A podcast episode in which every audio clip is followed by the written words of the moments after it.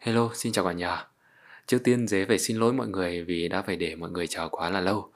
Đợt vừa rồi mình có chuyến đi Lào nên là mọi thứ cứ bị cập dập dồn ứ hết cả. Hôm nay thì à, Dế đã về nước lại rồi. Mà vừa về thì lại phải bắt đầu chạy deadline luôn, lịch trình cũng khá là dày đặc ấy. Tối hôm qua chẳng hiểu vì sao trong lúc đang đi quay, Dế tự nhiên bị à, đau đầu. Nhưng mà cố gắng để quay cho xong. Vừa về đến nhà ấy, chẳng kịp làm gì mình lăn luôn ra giường. Đầu thì không hiểu sao nó rất là nhói mà nó nhói hết phần nửa đầu của đầu ấy. Người thì lạnh run cầm cập lên. Lúc đi mặc quần áo như thế nào là lúc về trên giường vẫn như thế. Mình cố gắng ngồi dậy uống hai viên thuốc hạ sốt, rồi cuộn chăn nằm im như vậy từ đầu giờ tối cho đến tận sáng sớm ngày hôm nay. Sáng nay khi tỉnh dậy thì thấy đã ổn hơn rồi. Mặc dù là vẫn mệt, nhưng mà đầu không còn đau ong ong như hôm qua nữa. Nhưng mà trong tối hôm qua, tự nhiên mình lại bất giác có một chút cảm giác gì đấy bâng khuâng khi mà ở một mình. Cái cảm giác này nó y hệt bằng giờ một năm về trước khi mà mình bị sốt xuất huyết, nằm bẹp dí suốt 10 ngày một mình tại Hà Nội. Nên là mặc dù còn nhiều công việc cần ưu tiên xử lý hơn, nhưng mà mình vẫn quyết định ngồi làm tập podcast này vì à, đang có khá là nhiều cảm xúc. Chào mừng các bạn đã đến với tập podcast Sống một mình.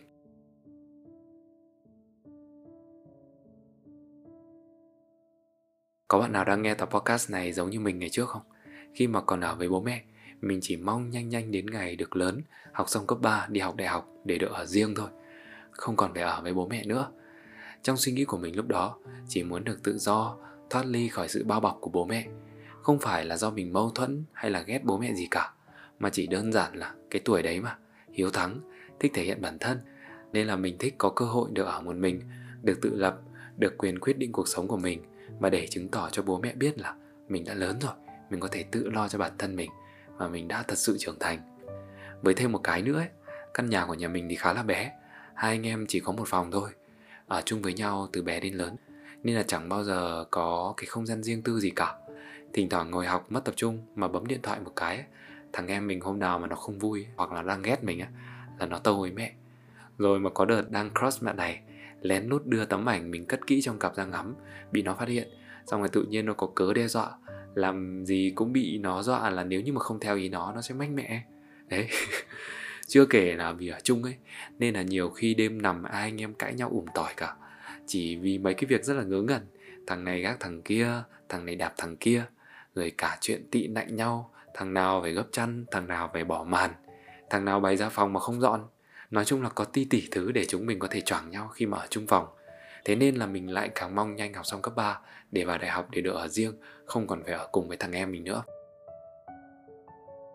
Nhưng mà rồi, lên đại học, mình thi vào trường quân đội. Cuộc sống sinh viên của mình không giống như nhiều bạn khác. Trước đây mình hình dung lên đại học sẽ rủ thằng bạn thân thuê một căn phòng, hai đứa sắm xanh đồ để co các thứ.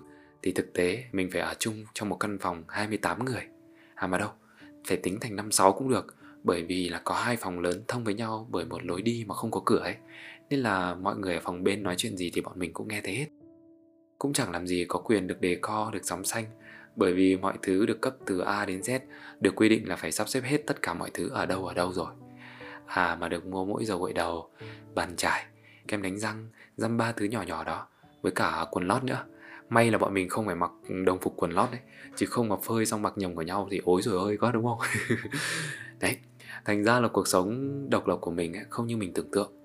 Người trước muốn được tự lập được chủ động trong cuộc sống riêng của mình không cần phải bố mẹ thúc giục nữa thì bây giờ từ mở mắt ra cho đến khi lên giường mình đều sống trong sự hối thúc và kèm cặp.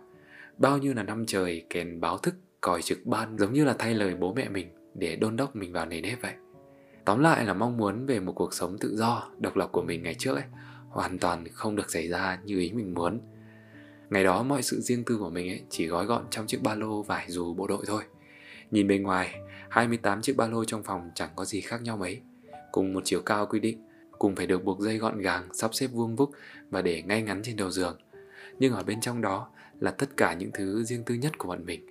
Có đứa thì gói ghém tiền tiết kiệm để ở dưới đáy ba lô. Có đứa thì à, cất hết thư ảnh của người yêu vào trong đấy.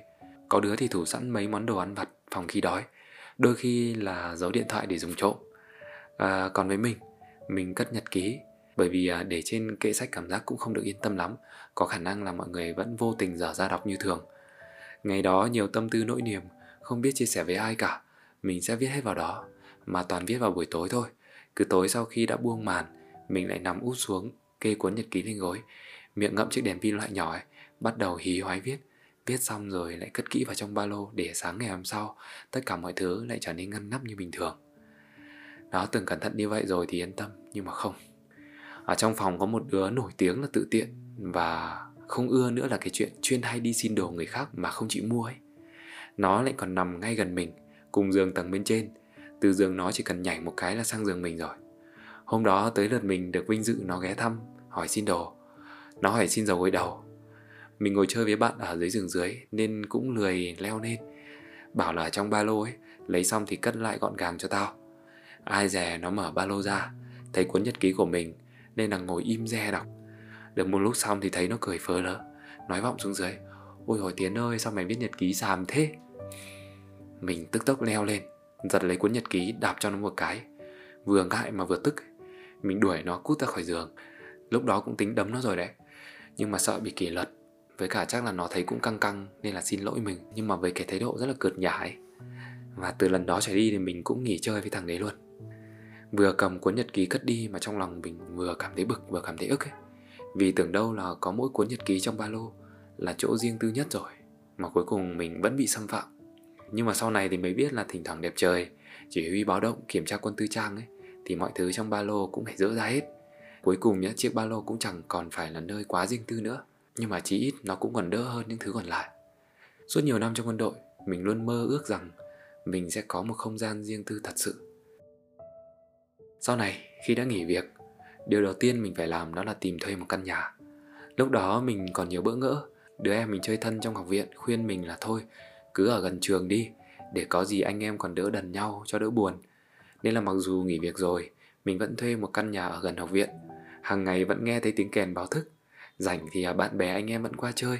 Có gì cần giúp mình chỉ cần ới một cái Là một người lại có mặt. Thế nên là thấy vui lắm. Vẫn được ở một mình, Vẫn có bạn bè và cảm thấy rất enjoy với cuộc sống một mình như vậy. Nhưng mà sau 6 tháng nghỉ việc, Mình bắt đầu có nhiều job hơn, phải đi vào nội thành nhiều hơn, mà bên Long Biên này đi vào khá là xa, nhiều hôm tắc đường kẹt cứng á, mình toàn bị trễ giờ thôi. Thấy không ổn lắm, nên là mình đã quyết định chuyển vào nội thành và thuê một căn phòng khác. Lần này ở xa mọi người hơn rồi, lại còn sau chuyển trọ được một tháng thì bắt đầu dịch bùng mạnh. Hà Nội bắt đầu lockdown cái đợt dịch Covid bùng mạnh ấy, mọi người có nhớ là khu Thanh Xuân năm ngoái là ổ dịch không?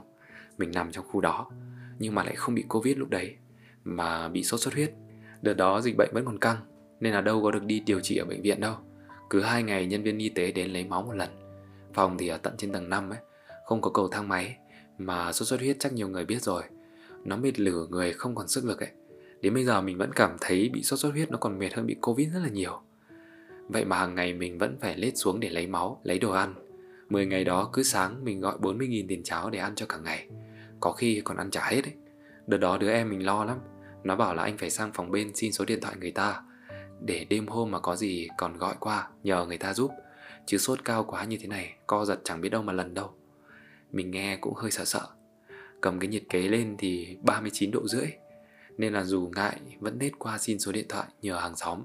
Mặc dù trước đó mình chưa bao giờ nói chuyện với họ.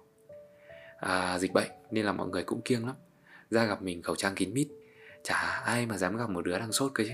Đó là cái lần đầu tiên mình ốm mệt nhất từ trước đến giờ. Nhưng mà chẳng có ai ở bên cạnh cả. Lúc này mới bắt đầu thấm hơn cái cuộc sống ở một mình. Tự nhiên lại nhớ ngày bé. Thỉnh thoảng ốm là lại gào mồm lên với mẹ, Được mẹ bê cơm đến tận giường. Rồi à, nhớ cả những lúc trong quân ngũ, Ốm mệt một cái là có cả tiểu đội hỏi han, Góp tiền với nhau mua bánh mua sữa cho mình. Kể cả sau này khi mà ra trường ấy, thì mình lại có học viên.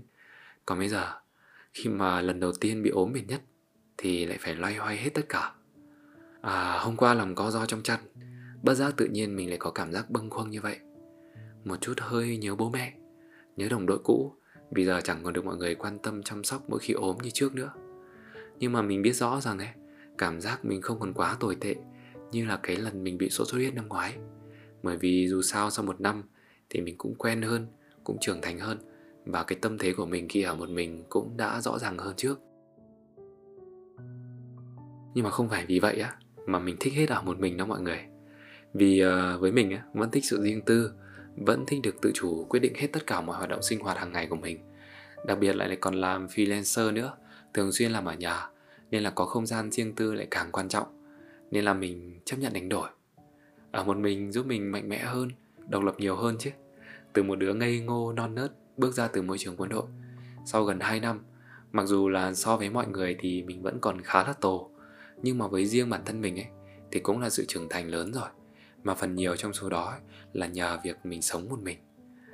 Ở một mình, hàng ngày mình có thể thoải mái mở nghe nhạc, nghe podcast mà mình thích mà không phải để ý đến người khác. Mình có thể mua cây, mua nhiều món đồ để co theo cách của mình.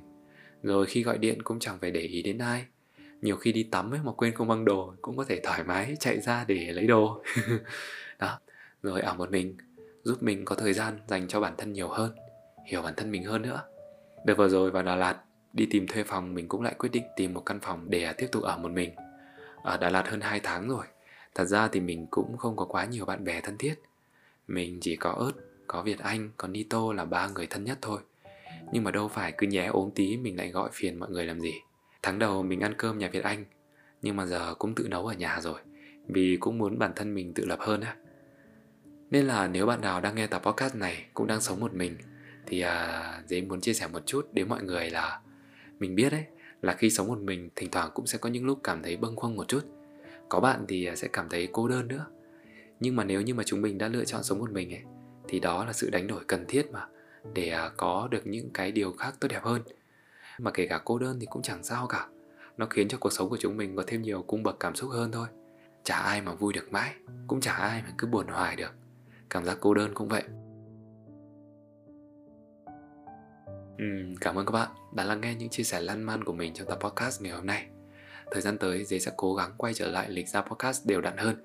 Hy vọng sẽ được mọi người tiếp tục ủng hộ và lắng nghe cùng với dế bye bye cả nhà. Hẹn gặp lại mọi người trong các tập podcast tiếp theo.